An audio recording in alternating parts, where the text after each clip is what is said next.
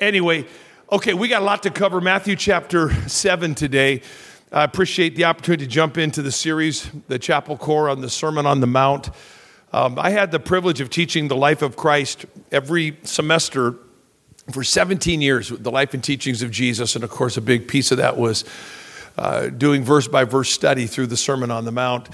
One thing I miss most about this job as a college president is that I don't get a chance to be in the classroom on a regular basis. But I think next fall that's going to change. I'm going to do uh, a first year experience course uh, here for our students next year. And so, but um, you got to re enroll as a freshman, I guess, to be in that class if you want to do it. Loved yesterday. I've been, in, I've been traveling a lot, uh, raising money, building partnerships for the university, and I was gone in Houston the first couple of days of this week, um, preaching, and then also at the CMN conference, and missed the first three speakers, but was here yesterday to hear uh, the fabulous pre- uh, presentation and teaching from J.P. O'Connor, and uh, what a great, what a gift. And he was talking about his cookie dough that he just and I, I, leaned over and told uh, Dr. Tennyson that my cookie dough is Pringles right there, bro. And uh, this is the greatest invention, not just the content, but the delivery mechanism. Because I don't know about you, but I drink my Pringles. I do. I drink it right from the can. It's the greatest invention. Uh, this is, I don't drink alcohol, never have. I've never had a shot glass, but this is the closest to a small Pringles shot glass that I will have compared to the big canister. But how many drink Pringles straight from the can? Know what I'm talking about? I can demonstrate it for you, uh, uh, maybe, but might have to do that another time. But, bro, it's the Pringles. But, Alan, thank you for putting those on the front row for me. Please don't eat them, keep them closed, if you will. All righty, the Sermon on the Mount. we have got 29 verses that uh, fall into chapter 7.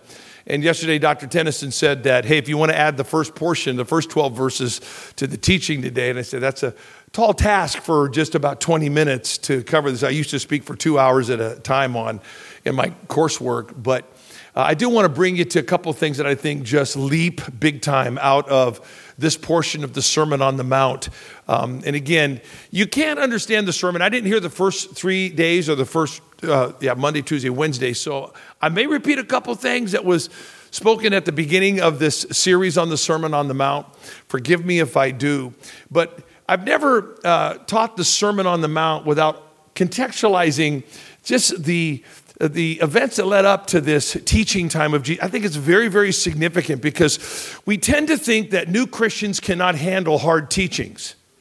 So we tend to play it soft with new believers. But when you look at the sequence here, uh, beginning in chapter 3, the emergence of John the Baptist ministry, and of course, Jesus uh, goes public, and he goes public with obedience, not teaching. He goes public with his water baptism in chapter uh, 3 and 4, where he is then driven into the wilderness after he's baptized of John. And John is significant because here you see his adult fulfillment of his preborn assignment the crazy circumstances of John the Baptist, his, him and his, uh, John's mom and dad were barren for a long period of time, and his father was a priest, and you want a son if you're a priest to carry on the priesthood. And so finally, through supernatural but natural circumstances. It wasn't a divine conception. Uh, mom and dad uh, uh, got together and got pregnant. She was old, but they did it the natural way. And she becomes pregnant with this child. And it's a shock to the people uh, um, that she's pregnant at that stage of her life and, and all of this stuff. And so, Zechariah, when he's first informed by the angel, um, he questions how God could pull off that promise in his life. And he, he asked one too many questions. And he said, How can I be certain of these things? And the Lord put him on a timeout for nine months. You know the story, Zechariah. The Lord hits the mute button. Zechariah can't speak for nine months. Um, and I bet a lot of their uh, problems in their marriage went away. If one of the spouses couldn't speak for nine months, because almost every problem in our life is because of what came out of our mouth. So if you couldn't talk, you'd be surprised at how uncomplicated your life became. So, John, for those nine months, can't speak. Elizabeth is pregnant. She connects with her cousin Mary, and there's a six month gap between uh, John's uh, conception and the supernatural conception of Jesus by the Holy Spirit and Mary, and these, these cousins connect. And the, ba- the Bible says that John the Baptist leapt inside the womb of Elizabeth the minute that Jesus walked in the room as an, as an embryo, even pre embryo stage. Uh, Mary had just been impregnated by the Holy Spirit, and it was probably microscopic. You could probably barely even see the cell cluster, but it was Jesus, and he walks in the room inside the womb of Mary, and the Bible says John the Baptist leapt. Because anytime Jesus comes in the room, we sing it. There should be a reaction. You may not have a lot of room to jump like John the Baptist at that point, but you still find room to dance even in the womb when Jesus comes in the room. And so John then is born, and they said, What will be of this kid? And the Lord had told the dad his name. Now, you want to name your kid after you, yourself, and you want him to be a priest, but the Holy Spirit told, or the angel told Zechariah, his name will be called John. He'll be a prophet, not a priest. So that's like a disappointment to a dad. Nobody to take over the family lineage. And you would think when you're on correction from the Lord and you can't speak for nine months that you would becoming that you become bitter when you're on your time out. But the Bible says that Zechariah took the chalkboard and he says, because they were saying, What shall we name him? Shall we name him after dad? And Zechariah was the only one who knew the intel. He didn't have to go public with what the Lord showed him because he, he could be mad at God because he's been on time out for nine months. And he takes the chalkboard and he writes, His name shall be John. And that when he wrote that, his mouth opened up and he praised the Lord. He didn't go, I can't believe God did this to me for nine months. First thing he did was worship the Lord. That's how you want to come out of correction.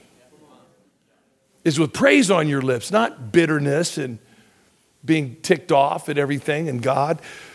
So now John had his preborn assignment fulfilled there. He's a prophet in the wilderness. Now he's baptizing Jesus. Powerful moment, the dove comes down. Jesus then is driven into the wilderness. Jesus knew that he had to couldn't preach what he couldn't practice what he was about to preach. So he was baptized because he was calling the world to repentance and baptism. And so then he then is in the wilderness and he takes on Satan and he defeats Satan because Jesus also knew you have to defeat Satan privately before you defeat him publicly. And you have to defeat Satan personally before you defeat him professionally. And so he takes down the devil in the wilderness. And then he comes up out of the wilderness. Angels minister to him, and he then begins to preach the kingdom of heaven. And he goes into demonstration before he goes into organization. Um, and he demonstrates authority over disease and disorder and demons. And of course, it draws a crowd. And so now, chapter four, there's a there's a just a flurry of response to everybody getting their their needs and being delivered and suffering is being alleviated. You want to draw a crowd, man? Heal them all.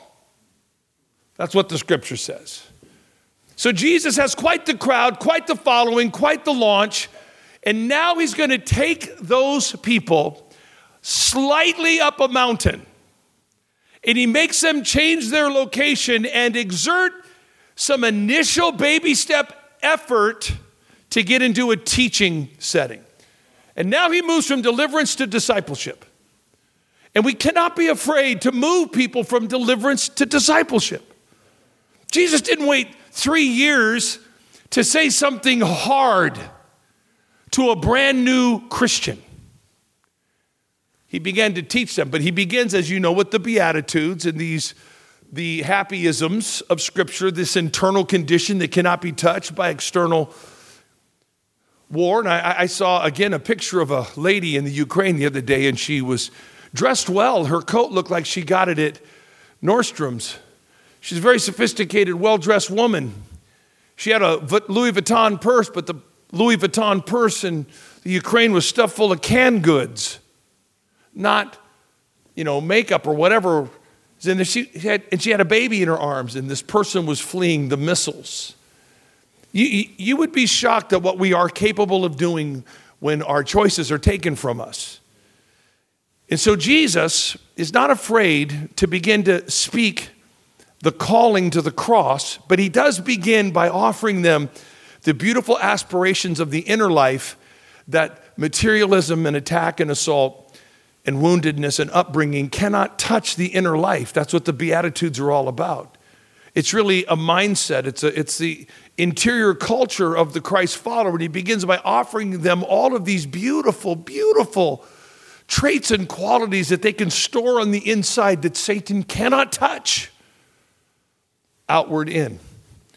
And then he shifts from the Beatitudes and goes after the false teachings of the day, which was the teachings of the scribes. In chapters five and six, you really begin to see Jesus dealing with the conflicting uh, teachings that the people were under from the scribes. You have heard that it was said.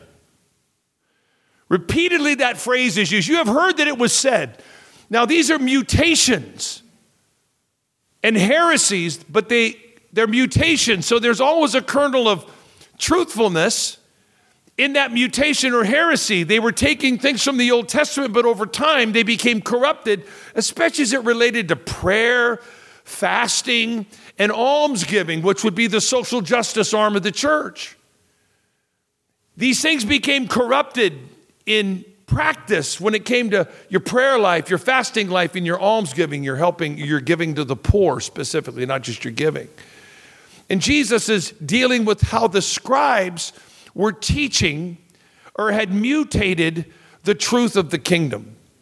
And then chapter seven arrives, and it is this phenomenal five section passage dealing with, you know, ju- judging judgmentalism, dealing with prayer and what we call the golden rule.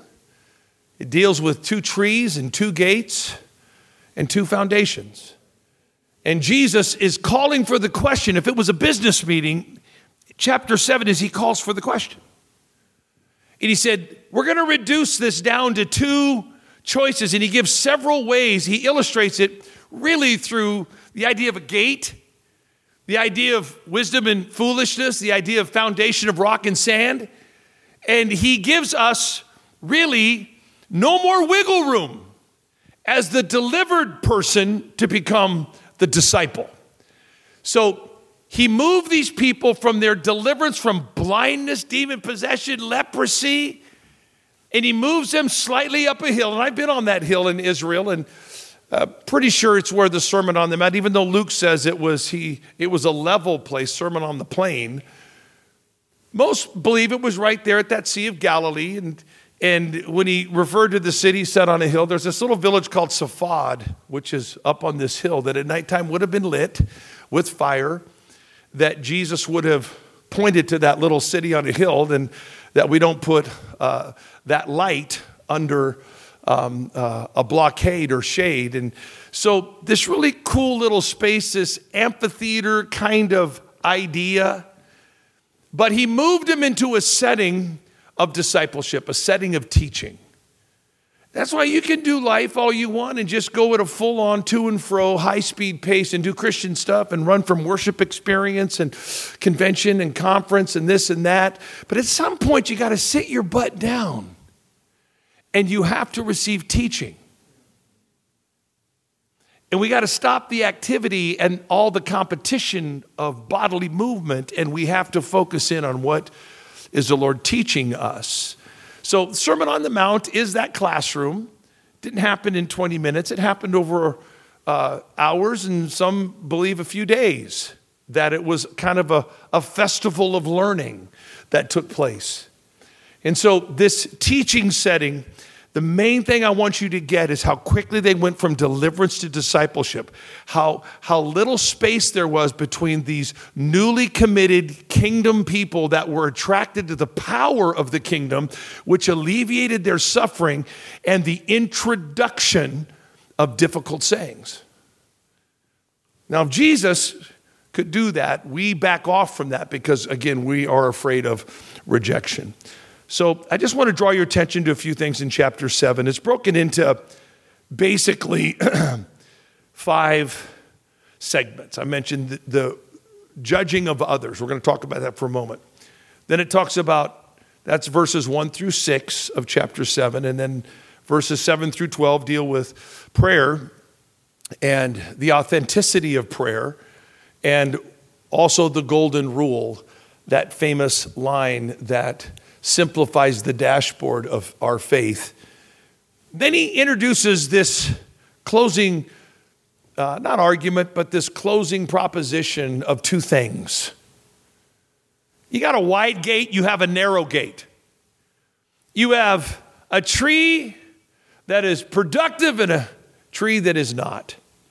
And you have two kinds of foundations one that can be built upon, and one that will jeopardize your life at the closest adversity or the nearest coming storm.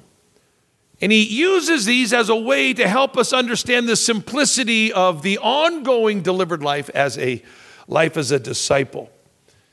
Let's read here real quickly. Put on the screen if you can.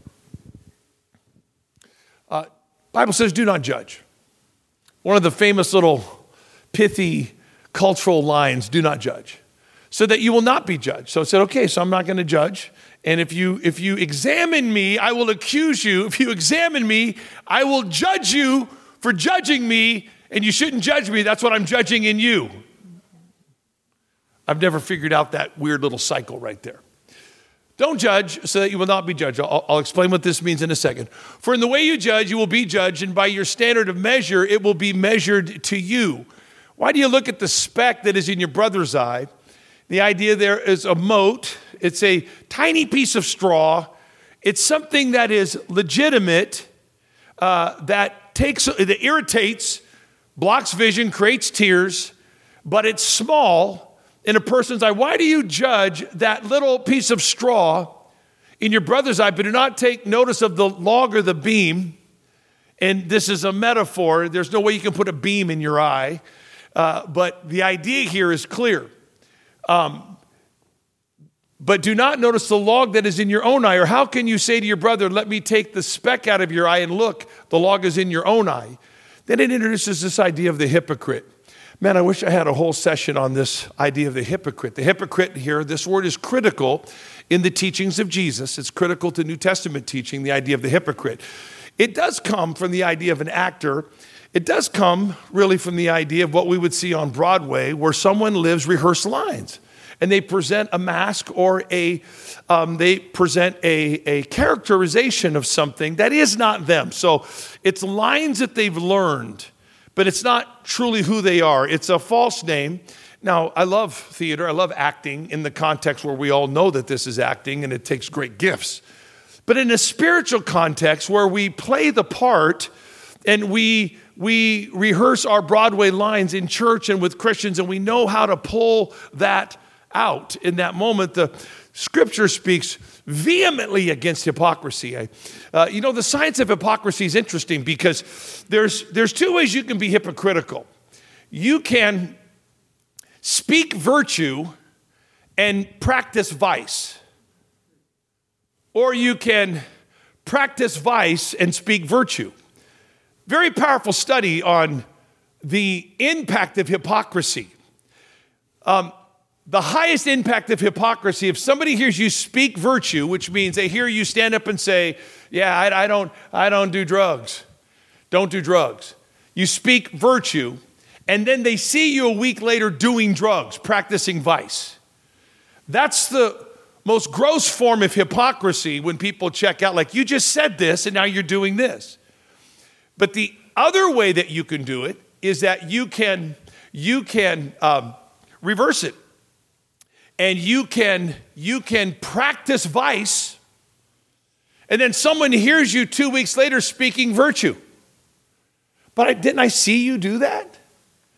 But it has less impact because you could mentally say they might have had a transformation from doing drugs, and now they're saying a month later, don't do drugs. They could have had a transformative moment in their thinking. So it has less impact of hypocrisy, but it still leaves a great question of congruity in the person. You can also say on the other side that if you practice virtue, someone sees you not doing drugs and they hear you say, Don't do drugs, they go, Yeah, that matches what I didn't see them doing. But the most powerful form of authenticity is to speak virtue and practice virtue. where we declare our testimony and our truth, and then someone sees us practice the truth. That is when people have the most confidence in us.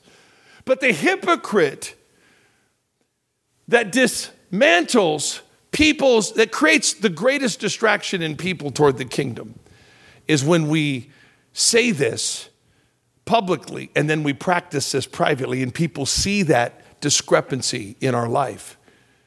And they react strongly. And scripture in the book of Romans talks about that creating blasphemy. People blaspheme the name of God because they hear you saying, don't commit adultery, then you commit adultery. So, this idea of the hypocrite is very key. Okay, here we go. We're going to go about five minutes here, okay, and then we're going to go into prayer time. I'll let you guys get out of here for those who need to go. Um, next, next slide, if you will. He goes on to say, Ask and it shall be given to you, seek and you will find, knock and it will be open to you. For everyone who asks receives, and the one who seeks finds, and to the one who knocks it will be opened. Or what person is there among you when he asks his son for a loaf of bread? will give him a stone. Or if he asks for a fish, he will give him a snake. He will, he will not give him a snake, will he? So if you, be, despite being evil, know how to give good gifts to your kids, how much more will your Father in heaven give good gifts to you? Or in the other passages, parallel, give the Holy Spirit to us. So Jesus is explaining both the passion of the seeker and the nature of the one who gives.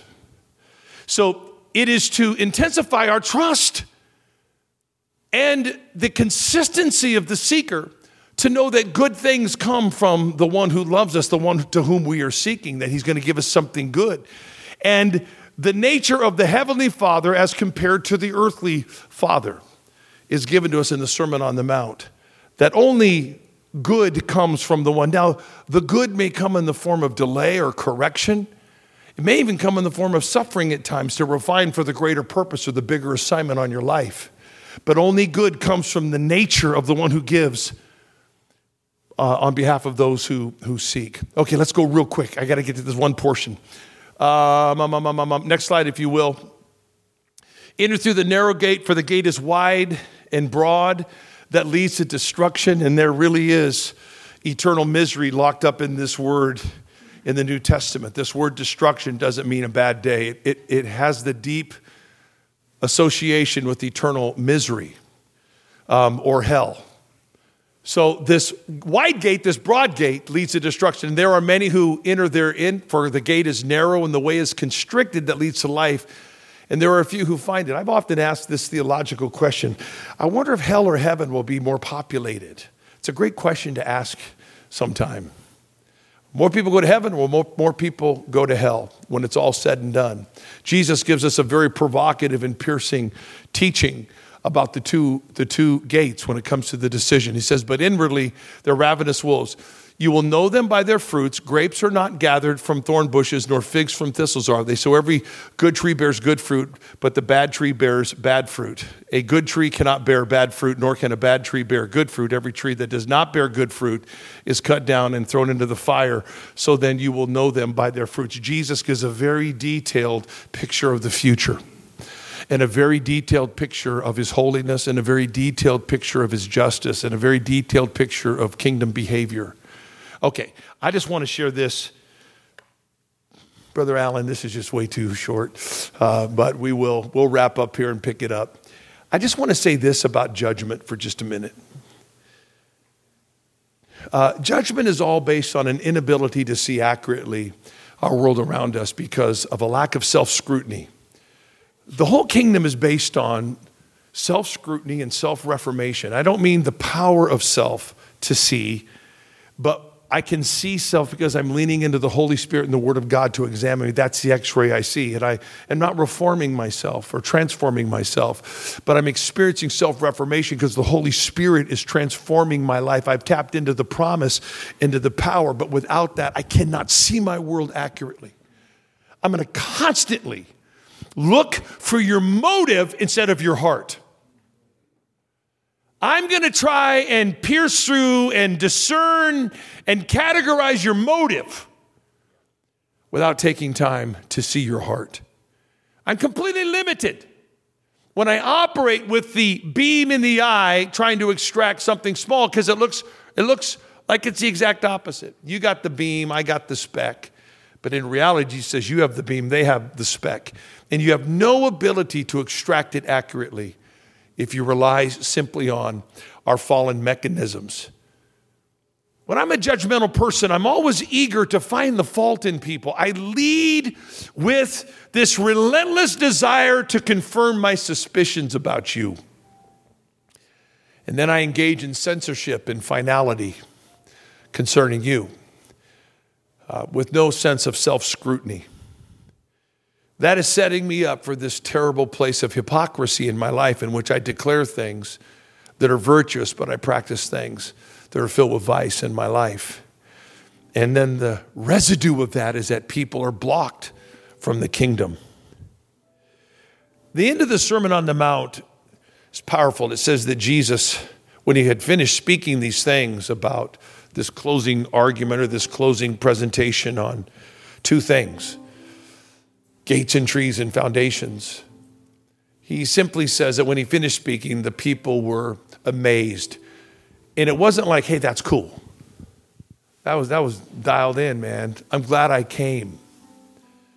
It literally means to have like a hammer hit the sensibilities, completely driving out everything that distracts or diminishes what was shared. And there's this complete, total awareness that one with authority, one who has complete control over their choices. That's what authority is, that's what liberty is. I am in control of my choices. Jesus spoke with authority in a way that they had never heard from the lips of a scribe or a Pharisee. And then they committed, many of them, to discipleship, not simply deliverance. Most of our world will always come to the kingdom because of their need for deliverance. They need their suffering alleviated. They need their sorrows mitigated. They need their tears wiped. And Jesus is always there. He, remember, before he taught, he did minister. It was demonstration before the organization started being built. And Jesus knew that it would create this frenetic interest in the kingdom. But it's what he did next, I think, is what where the church is failing when we simply look at the Sermon on the Mount as a methodology for just a moment our inability to call new Christians, newly interested people, to the higher standards of the kingdom of God. Grace, in many ways, creates more liberty in some ways and less liberty because of love one to another. Don't be afraid as you disciple, encourage other believers who are strongly interested in Jesus, the kingdom of God. He's touched their heart to the teachings of Jesus that are hard, that are decisive, that are piercing, um, that really become one of two things this or this. All righty. That's about all we can cover in a semester in 20 minutes. Let's stand together, friends. How many have enjoyed this week and uh, the things you've learned a little bit from the Sermon on the Mount? My goodness. Thank you, Jesus. So here's what's going to happen. I know sometimes I've so appreciated um, Mother Tennyson. She'll be back for two days coming up here. I cannot wait. Uh, it'll be right near her 80th birthday, by the way. So we're gonna we got to throw her a birthday party when Mother Tennyson. Maybe I'll get T-shirts with Mother Tennyson on the shirt. I'd wear that shirt. Um, Okay, here's I want to transition to a time of prayer. Um, for those who can stay, uh, no shade at you if you can't. Uh, sometimes I have to go catch a quick plane. Not today, uh, but we pray till twelve thirty, which is about it's eleven forty seven. Um, for those who can stay, if you can stay for ten minutes, fifteen minutes, pray with your floor, get in a circle with your brothers and sisters, um, and pray one for another that would be powerful. Pray with your teams just for a minute. And then we have some staff and faculty. They're going to come up here. If you guys would come right now. And if you are carrying a burden from home, something's going on in your life personally here on campus or something back home, I want you to come and find one of these men and women up here. Say, hey, would you pray for me? Uh, I just found out my mom was diagnosed with this or my sister with this, and I need, I need, I need somebody to agree with me. If something in this week's teaching has stirred your heart, you don't want there to be two things. You want there to be five things to pick from, and the Lord just gave us two things two trees, two gates, two foundations. And I don't want to make a choice between two things. But you do. And you say, Would you pray for me? I, I just want to follow the teachings of Jesus and follow hard after the Lord with all my heart, mind, soul, and strength. Man, these altars are open. So, Father, we love you today. We thank you for your goodness, Lord. We're so thankful, Jesus, for your favor and blessing, God, upon this university, God. Thank you, Jesus, for every man and woman in this room, Jesus. Lord, I pray as we just spend time in your presence, God, on this Friday, heading into this weekend, Jesus, these just a few moments, Lord, more with you, Jesus. The Lord, you would begin to deposit, Lord, treasure into our hearts.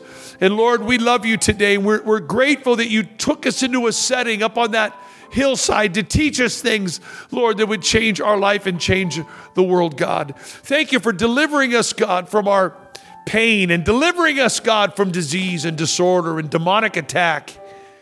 But Jesus, take me all the way as a disciple, Jesus, as a follower of Christ, as someone who represents both the inward life and all of my outward behaviors, Jesus. Help them to align, God. Don't let me become corrupt like a scribe or a Pharisee, Jesus. Keep my heart pure, Lord. Father, help me to preach the virtue of the kingdom and then to practice the virtue of the kingdom, God, so I can keep the world around me undistracted and wide open, Lord, to their own salvation in you, Jesus. Lord, we love you. We thank you. These altars are open. Let's seek Him for a few minutes in this room. And uh, God bless you guys. Have a phenomenal weekend. And uh, for those who got to go, but man, let's just make this into a prayer, a waiting hall on the Lord. Amen. Thank you, Jesus.